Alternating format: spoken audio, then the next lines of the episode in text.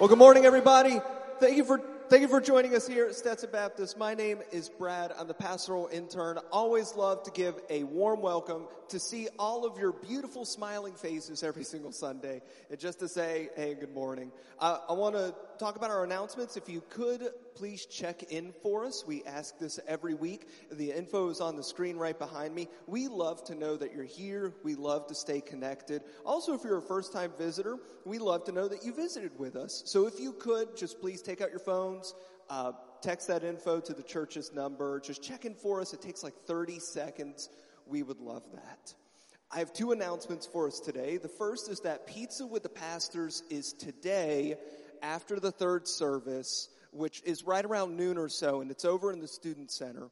Uh, if you are interested in becoming a member of the church, or if you are just curious what it means to even be a member at Stetson Baptist, please come join us for this.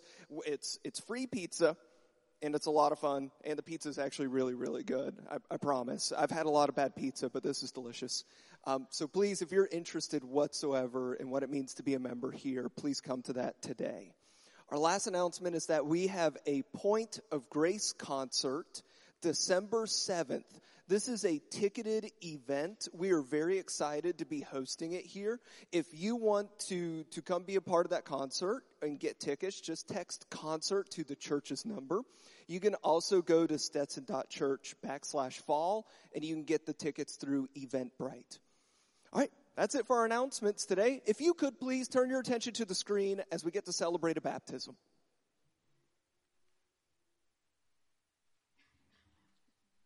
Uh, Jeremy is a part of our custodial staff here at the church. Um, about three months ago, he started attending the church through an invitation of a friend. I just want to point out an invitation of a friend. It is amazing what happens when you invite your friends to come uh, to church.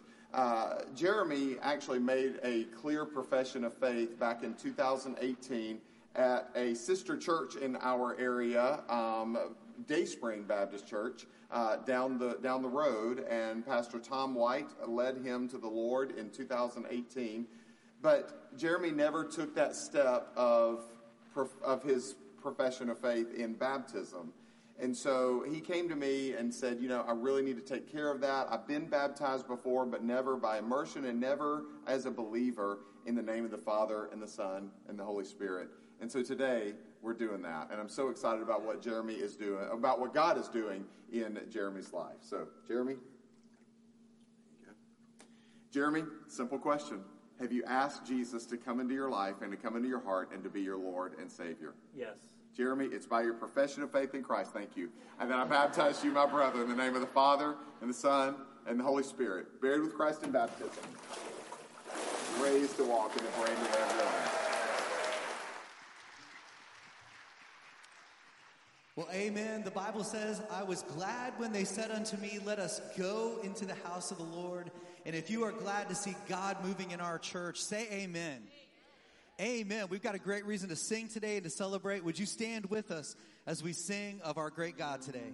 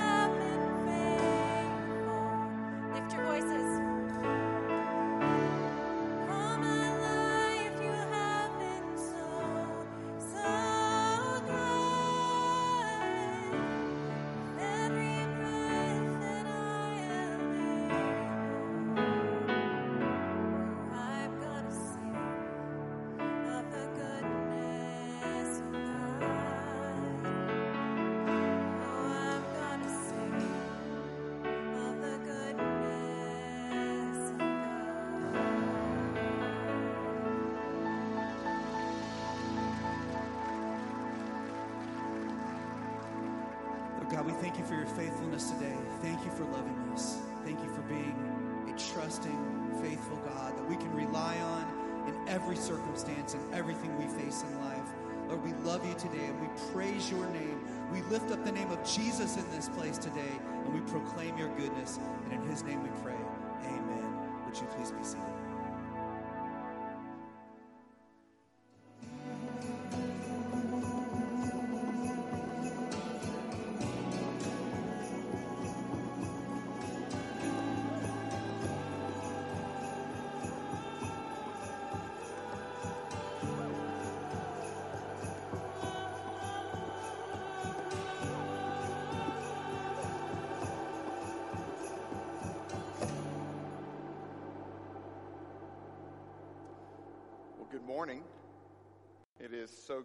See you this morning. So glad that you are here. So glad that we have the privilege of being able to uh, to worship together.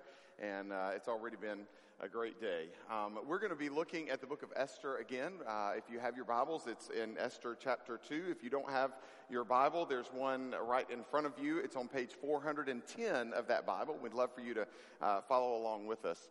Uh, I, I, I've, made, I've shared this with you before, but I went to college at Mississippi State University, and uh, I was very involved in the BSU at MSU. Um, so the Baptist uh, Student Union, very involved there. And uh, one of the things that happened when I got involved, uh, first off, is I, I found that there was this kind of singing group ensemble uh, that we had an opportunity to, I had an opportunity to be a part of, and so they were called, the, we were called the Fishermen. I actually sang with them for four years, and we would practice practice on Tuesdays and Thursdays. We would practice uh, gospel music, and we would then, on the weekends, we would go into uh, churches in the area, and uh, we would share, and we would sing, and we would share our testimonies, and it was it was really great. I loved it. I loved being able. I, I grew up in Mississippi, but I learned that there were other places in Mississippi that I had never been to. I actually sang at First Baptist Church Hot Coffee, Mississippi. That is a real place. Um, and uh, so I enjoyed being able to do that. And one of the songs that we would sing is a song that went something like this God is working, He's still working, God is working even now, though we often don't know just how. God is working, He's still working, God is working even now. Great song, really wonderful. I remember singing that, and it was not only a great song, but it really is a, is a truth of our life. That God is working even though we don't know just how. We believe and trust that God is working in our life. And I realize that there may be some people here today that you may be saying, well, I, I, I hear that. That's a neat thing to say. I don't know if I I don't know if I've experienced it. I don't know if I've actually actually felt that. I, I, can say it, but I don't know if I've actually experienced it. And and the beautiful thing about God's word is that he speaks to us in ways that are very real to our lives. And the section of Esther that we're going to look at today is one of those. Now, let me just kind of give you a little bit of a precursor to today's message. I need you to listen to this very carefully. Today is a really tough message to preach. This is a PG sermon. Okay? I'm saying that so that all of you that might be the P in PG will get what I'm saying in just a minute because I'm going to share with you a PG sermon in a G way. Are you with me? So there are a few things that you're going to figure out as we walk through this, and you're going to say, oh, there it was. That was the PG part. And everybody else is just going to be okay because we have different ages in the room, and I want to be sure that we're all on the same page. Are y'all good with me on that? Good. So, what we're going to look at today is a story from the Bible that is really talking about how God can take a terrible situation and still do his work. Here's what I know and you know we all go through tough times. Every single person in the room. We all go through situations where we're like, I don't know why I'm dealing with this. I don't know what is going on. I don't know why my life has turned this way. I don't know why I'm dealing with this. It's really, really hard. God, where are you? Are, are you in the midst of this? Did you make this happen? What is going on in the midst of the struggle of my life. So let me just kind of jump in and, and we're going to see the scripture. Last week we talked about the fact that uh, King Ahasuerus, the king of Persia, has gotten rid of his queen and it picks it up right there in chapter 2. Look what it says. It says, After these things, when the anger of King Ahasuerus had abated, he remembered Vashti and what she had done and what had been decreed against her. Then the king's young men who attended him said, Let beautiful young virgins be sought out for the king. And let the king appoint officers in all the provinces. Remember, there are 127 provinces of the empire of Persia. And let the king appoint officers in all the provinces of his kingdom to gather all the beautiful young virgins uh, to the harem in Susa. That's the PG part. The citadel under custody of Hegai, the king's eunuch who was in charge of the women. Let their cosmetics be given them, and let the young woman who pleases the king be queen instead of Vashti. This pleased the king. I'm sure it did. And he did so. Quickly. It starts off with after these things. When we see that, we would think that it is just following right after chapter 2, and it is, but there's some time that has passed. What happens between chapter 1 of Esther and chapter 2 of Esther is four years. We can see that from the timeline as it continues to progress. And what has happened in those four years is the king of Persia, if you were to look at history, the king of Persia has decided, hey, there's this country up there that I'm not yet king over. The country is Greece, and I'm going to go attack Greece. So uh, King Ahasuerus, King Xerxes, as we know him in uh, in history, King Ahasuerus gets all of his armies and all of his men, and they go and they attack Greece. Well, if you know anything about history, he loses. He is defeated. The army of Persia is defeated by Greece. And so he comes home with his tail tucked between his legs. He is upset. He has been defeated. He is upset. He has lost his, probably lost a lot of the people in his army. And he, is, uh, he has lost a little bit of power, lost a little pomp, lost a little circumstance. And so basically he walks back into his uh, palace expecting a welcome. You know, somebody there to say, Oh, you're such a good king. You're so strong. You're so mighty and all he hears is silence. And so he realizes, wait a minute, I got rid of my queen. I, I need a queen again. So he tells a bunch of men. By the way, you're going to see this a number of times through the book of Esther where King Ahasuerus goes to a bunch of. I'm, I'm like, does he have any ladies in his life that he can that he can depend on, that he can listen to? Because I'm going to tell you, I'm not saying this is always true, but it is a lot of the time true. Men can come up with some really bad ideas, and I'm one of them. Uh, we can we can really mess things up. So these men give this advice. I tell you what, you need a queen. Let's get all of your people that are in charge of all of your 127 provinces to gather all of the young virgins and bring them all to Susa, and we will pick a queen from them. And the king says, That sounds like a great idea. And that's exactly what happens. We pick, it, we pick it up there in verse 5. It says, Now there was a Jew in Susa, the citadel. This is an interesting turn because it's the first time that the Jewish people have been mentioned in the book of Esther. It is not known. Um, it is not known uh, up until this point. The original readers would have been like, "Hey, why are we reading this? This has nothing to do with us." Oh, wait a minute, there it does. Now, there was a Jew in Susa, the citadel. It's interesting also because we talked about this last week the Persian king, as he took over Babylon, you see, the Jewish people were taken into captivity by Babylon. Then the Persians defeated Babylon, so they inherited the Jews. The leader of the Persian Empire then said, Hey, all of you Jews that are in Persia, you're welcome to go home.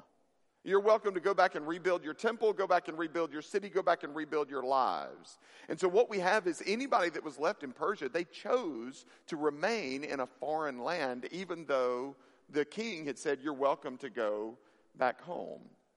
That's where Mordecai and Esther come in. And there was a Jew in Susa, the citadel, whose name was Mordecai, the son of Jair, son of Shimei, son of Kish, a Benjaminite, who had been carried away from Jerusalem among the captives, carried away with Jeconiah, king of Judah, whom Nebuchadnezzar, king of Babylon, had carried away. So Mordecai is here. he was bringing up Hadassah. That is Esther. That's a, a, a Babylonian and an, a Jewish name. He was bringing up Hadassah. That is Esther, the daughter of his uncle, so his cousin. For she had neither father nor mother. We don't know what happened to her mom and dad. We just know that they're no longer here. Maybe they were killed in the attack on uh, on Israel. Maybe they were killed. Uh, maybe they died by natural causes in the captivity. We don't know, but but they're no longer in the picture. So he has basically adopted his cousin into his family. The young woman Esther had a beautiful figure and was lovely to look at. And when her father and her mother died, Mordecai took her as his own daughter. So when the king's order and his edict were proclaimed, and when many young women were gathered in Susa, the citadel, in custody of Hegai, Esther also was taken. That's an interesting terminology. Esther was taken into the king's palace and put in custody of Hegai, who had charge of the women. And the young, women, young woman pleased him and won his favor, the servant of the king. And he quickly provided her with, co- with her cosmetics and her portion of food, and with seven chosen young women, servants for Esther, from the king's palace, and advanced her and her young women to the best place in the harem. By the way, that word is only used five times in English scripture, and they're all in Esther chapter 2. You're not going to see it anywhere else. It's an interesting word. It's one of the words that I think uh, helps me to believe that the Bible is true. Because I'm just going to tell you, if I'm writing a book that I want people to believe in, I'm not writing this story. I'm not putting this story in there because it, it, it let me just tell you, it gets worse. What we have here is, is Esther being taken into the king's palace. The, the word there is, that's used is that she is taken. We don't know if she is taken against her will. She might have gone willfully, but it is not for her good. I, I, for, for years, for years. And I, I, you know, I've been a part of the church for a long time, and I remember going to Bible. I remember going to vacation Bible school, and the story of Esther being one of the stories that we studied. Now I'm looking back, saying, "What kind of sadistic mind came up with that idea?" I remember saying that Esther was chosen as the queen because she was the most beautiful in all the land. Friend, that is not what happened here. She was not she was not, I mean, she might have been the most beautiful, but that was not what brought her to the king. No, instead, over the course of a period of time, each one of these many women, we don't know how many there were, each one of these many women would go in and they would spend one night with the king where they would play cards all night long and they would just enjoy playing cards and whoever won the card game that was anyway you got me. And so the uh, so the idea was that each of these women would go in and they would and they would uh, they would spend one night with the king and after that the king would decide which one do i want. And they would no longer be in front of the king unless the king called them by name to return. Friends this was not a beauty pageant. This was an awful situation this was terrible. I would not write this. I would not put this in the Bible. But it's there, which again helps me to believe that it must be true because I wouldn't write it if I wanted to try to convince people. Oh, let's go along with this God. Let's go along with this teaching. That's not what you do. But what we find is that in verse 16, if we skip down, we find that when Esther was taken to King Ahasuerus in his royal palace in the 10th month, which is the 10th month of Tebeth, in the seventh year of his reign, there's that timeline. The king loved Esther more than all the women. And she won grace and favor in his sight more than all the virgins, so that he set the royal crown on her head and made her queen instead of Vashti. Then the king gave a great feast for all his officials and servants. It was Esther's feast, it was in honor of her. He also granted a remission of taxes to the provinces and gave gifts with royal generosity. Because of the detail with which the writer has written up to this point, we can deduce from the way that he writes this that while each of the young women were allowed to go into the king for one night and then they were placed back and then he would call them back, it doesn't say that for Esther. As a matter of fact, it says that as she was presented, she, he loved her more than he had loved anyone. He never sent her out of his presence. He simply said, You are the one, you are the queen. We now have Queen Esther. Again, this is a really interesting story. It's a terrible situation. And it gives us a picture of how God can actually work in the midst of awful circumstances in our lives. It, it, it, gives me it gives me it gives me pause and, and honestly if i could just skip over this section and just go right on with the rest of the book of esther i probably would. But we have to look at scripture and we have to kind of deal with it and we have to say okay what can we what can we learn from it? Well i think there's a couple of things that we can learn in the midst of of of, of what's taught here. Number one we can learn that god really is in control that while some people may think that they've got it all under their hands, God says, no, no, no, no, no. I'm the one that's in control. I'm the one that is working. I am the one that is in the midst of this situation. You may think that it's you, King Ahasuerus, council of men, uh, you know, leaders of provinces. You may think that it's all about you, but really it's all about me. I'm the one that's in control of this. And, and even in the difficult circumstances, even in the things that we would never write for anyone, God is in, God is in control. And the reason I know that, I, Again, I've, I've, shared this with you. The book of Esther is a really great story, and we need to see it in its entirety. I encourage you to take it home this afternoon and, and to read it. It's 10 chapters. It won't take you very long to read the entire uh, book, but, but so you'll ha- kind of have this frame of reference. But I need to give you a little bit of a flash forward right now and tell you that what's going to happen is that Esther is, go- is, is, has become the queen, and because of, she, uh, because of her being the queen, she is literally going to be the instrument that God is going to use to save his entire people. Uh, the king is ready to wipe the Jewish nation off the map.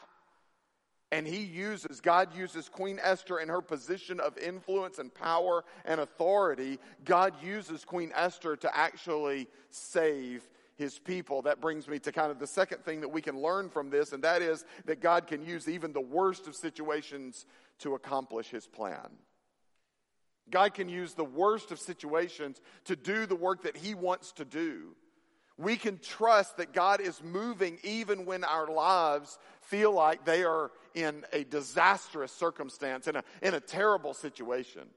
And I know, I mean, because I, I look uh, I look out across this room and I see some faces and I see and I know some names and and and, and some of you we have talked before and and I and I, I, I see some situations and I and I see some stories of, of people that I know are going through really hard times, really troubling circumstances. And if we were to set up a microphone today and, and, and just, you know, say, hey, if you'd like to share your story, there would be some people in this room that could share stories. I promise you, because I've heard them. They would share some stories that you'd say, oh man, that's as bad as it's going to get. There's nobody that has a story worse than that. And then the next person would step up to the mic and you'd say, well, that must be as bad as it's going to get. Because I'm telling you, we deal with hard things.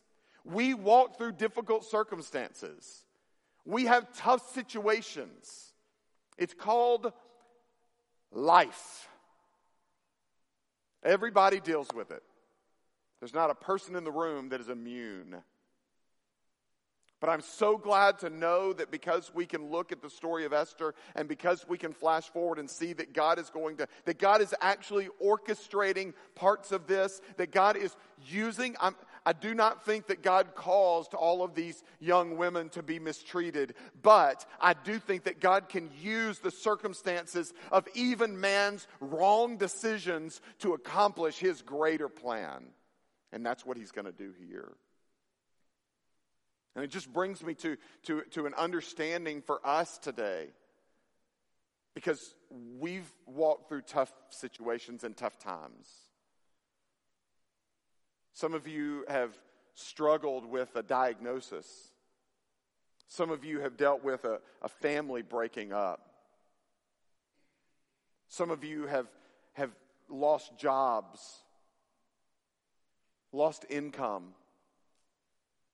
For some of you, you've got a wayward child that you may not even know where they are now. Some of you at your job, you're just like, man, somebody got promoted and I don't know if I can stay. I don't know if I can deal with it. Some of you might be homeless, or you're struggling to make ends meet at your house. Some of you have even worse circumstances than that. I just want to say that God can use what seems like disaster to accomplish his plan. So if I can, if I can just kind of give you a, a, summary statement that will maybe have you thinking about it as you walk out of here, just something that will that will maybe stick with you and you can uh, you can take and apply to your life. This would be it. When you think all is lost and when you think it's over, just look up. Look up. You never know what he might be doing. You never know how he might be involved. When you think it's over, look up.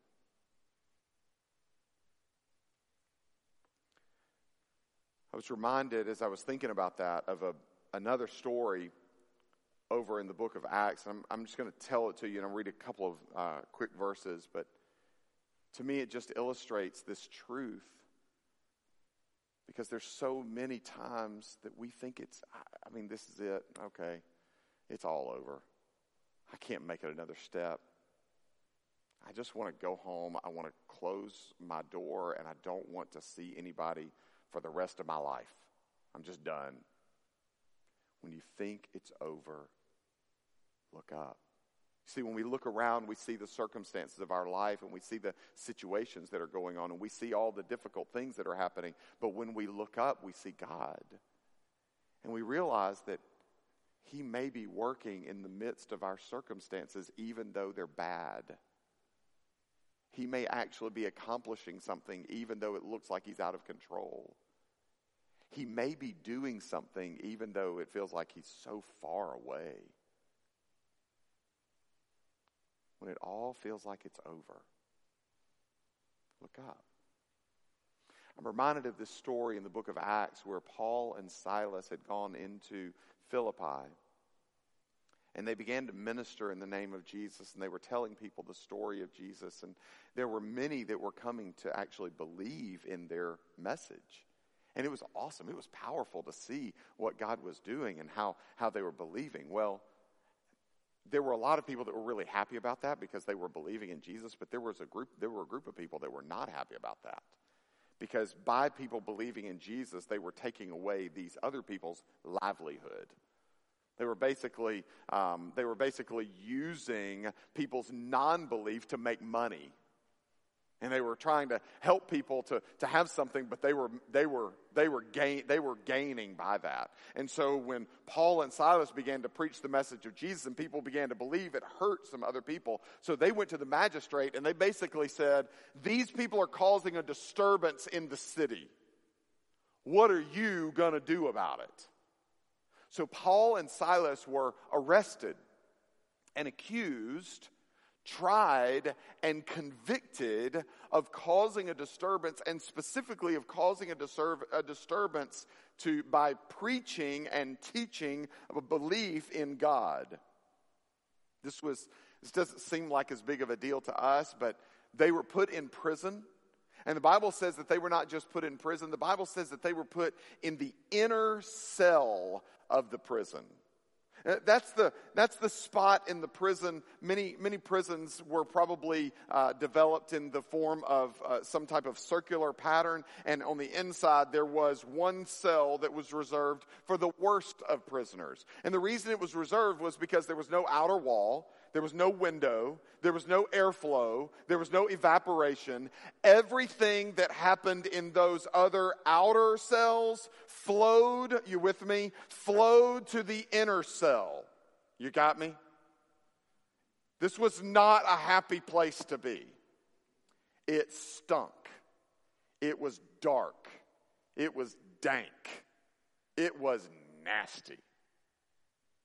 And they put Paul and Silas for their teaching in the inner cell of the prison because they wanted to be sure that they felt their punishment.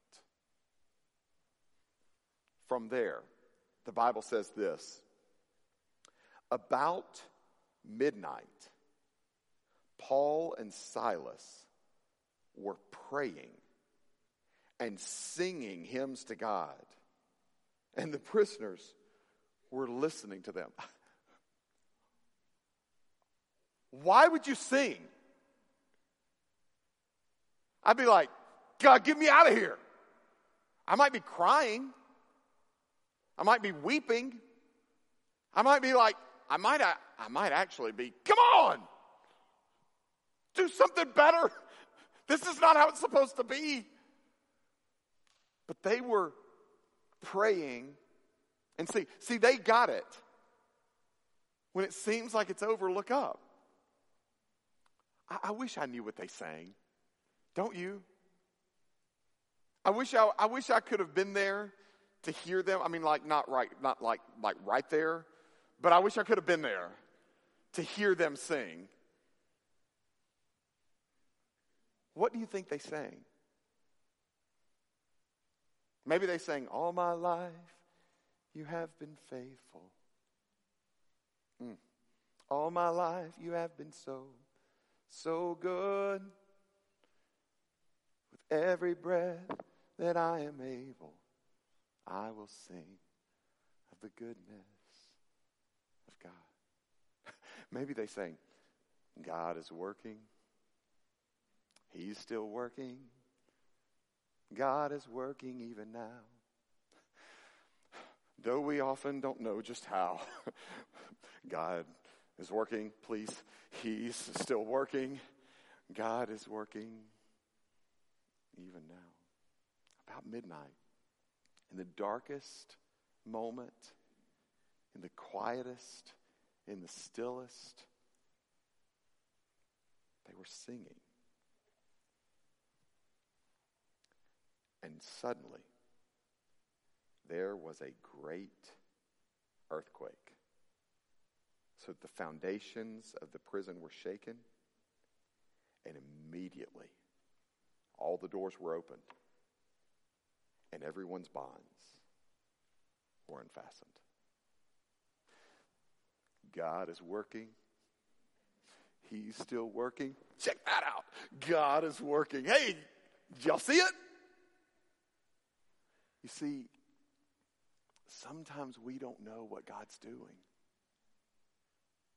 We look at our situation and our circumstances and the things that are surrounding our life, and, and we think, oh, it's over.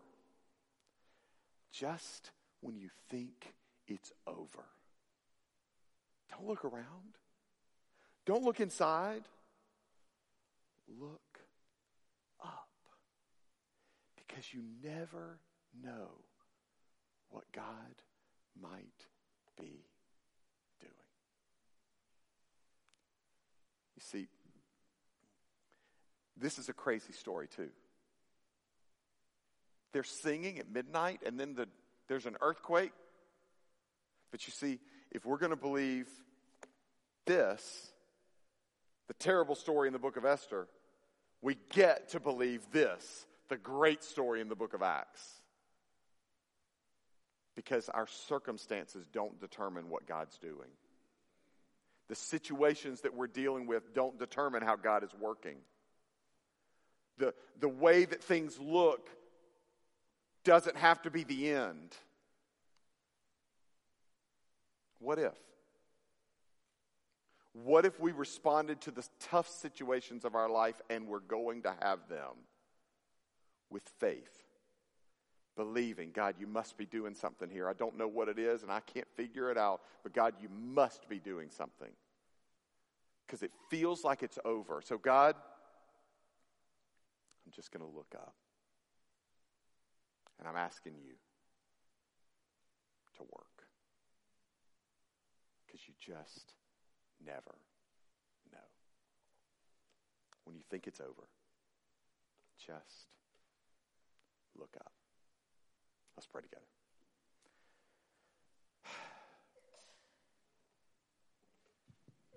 God, I know that that's a really nice thing to say, but sometimes it's hard for us to truly believe. And so I, I just want to ask you, God, to, to work in the midst of our life and And God, would you help us to have faith even when it feels like things are disastrous? Would you give us some things that we can hold on to that would help carry us through those tough times? Maybe the phone call of a friend, maybe a sermon, maybe a song, maybe just somebody coming and putting their arm around us and saying, I'm with you. God, would you just help us in those darkest times of our life to know that you're with us? Give us that comfort and that peace. If you will, just continue to keep your heads bowed and your eyes closed. I, I just want to give you an opportunity to respond today. I'm not going to come to you. I'm not going to not going to ask you to tell me the details of, of your story, but I know that in this room there's some people that are really hurting. And I, I don't know the details. Some of you I might, but some of you are some of you when I say when you feel like it's over, you're like, "Yep, there. I'm there." And you're struggling and you're hurting. I, I just I would just love to pray for you. Very simply, I'd love to lift your name and your your your willingness up to God and ask him to just continue to work in your life. So if you're going through one of those times, if you're going through one of those situations where you feel like it just feels like it's over, I just don't know how to make it another step. I'm hurting. I'm looking around and it, I just don't see any hope. I feel like I'm in a really dark place. If that's you, would you just lift your hand up in the air? I just want to pray for you. I'm not going to come to you. Amen. Anyone else? I'm just going through a hard time right now. And I just need God to show me that He's working. It's awesome. Yeah. Anybody else? Anybody else? I'm going through a hard time. I just need God to show me that He's working. And I need His help through this tough time in my life. Yeah. Anybody else?